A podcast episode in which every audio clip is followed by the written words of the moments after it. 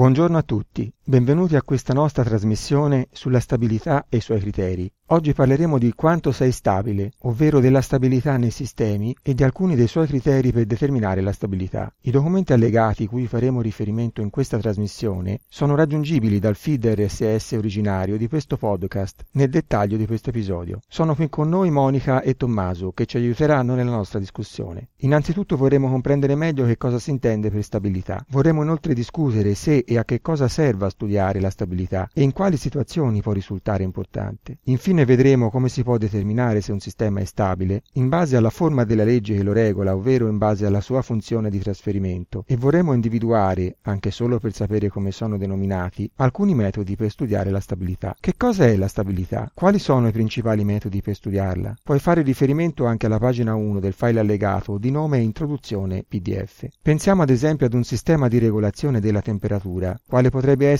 quello di condizionamento di un'auto. Se il progettista progetta male il sistema e non garantisce la stabilità, quando l'utente imposta una certa temperatura, ad esempio di 20 gradi centigradi, la temperatura inizia ad oscillare scendendo sotto il valore impostato, detto set point, e poi risalendo al di sopra di esso, e l'oscillazione può crescere in ampiezza nel tempo, allontanandosi sempre di più dal valore desiderato. Un modo per studiare se un sistema è stabile è quello di confrontare la risposta, generalmente l'uscita del sistema, con la corrispondente eccitazione, come mostrato nel documento allegato, di nome introduzione PDF, a pagina 2. Vorrei portare citare un altro esempio che mostri l'importanza della stabilità nella vita quotidiana. La mattina del 7 novembre 1940, negli USA, a Washington, a quattro mesi dalla sua costruzione, il ponte Tacoma, una struttura sospesa in metallo, una notevole opera di ingegneria civile, sotto la spinta di raffiche regolari di vento si spezzò. E sapete perché? Perché il cosiddetto coefficiente di smorzamento della struttura era minore di 1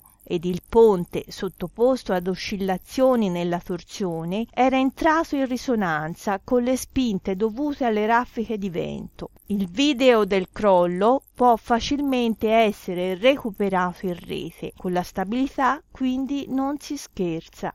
Quando si va a cercare di comprendere il fenomeno della stabilità, non sempre si fa però ricorso solo al cosiddetto dominio del tempo, come è stato mostrato nell'immagine dell'esempio precedente. Spesso si va a considerare anche il dominio di Laplace. L'introduzione di tale dominio può sembrare una complicazione ed anche piuttosto astratta, in quanto sembra non avere nulla a che fare con ciò che possiamo vedere con i nostri occhi o misurare con la strumentazione, ad esempio l'oscilloscopio. Come si fa a riconoscere la stabilità di un sistema? In effetti, grazie al metodo di Laplace, i calcoli si semplificano molto ed il problema della stabilità si riduce all'individuazione del segno della parte reale delle radici del polinomio al denominatore di una funzione di trasferimento. Tale metodo è detto anche metodo diretto, in quanto si fa l'analisi direttamente sulla funzione di trasferimento. Nelle pagine da 5 ad 8 del file allegato sono presentati alcuni esempi sui sistemi più semplici, di ordine 2, stabile e instabile, e sui sistemi più complessi, di ordine 5, il cui calcolo per determinare le radici può essere effettuato con un software di simulazione. Abbiamo introdotto il concetto di stabilità ed abbiamo visto che relazione c'è fra i vari domini, dominio del tempo e dominio di Laplace, e quali inconvenienti possa prevenire una buona stabilità. Abbiamo compreso cosa significa metodo diretto ed abbiamo analizzato alcuni esempi. Nei casi più difficili può essere necessario fare ricorso alla simulazione. Grazie per l'ascolto e a risentirci.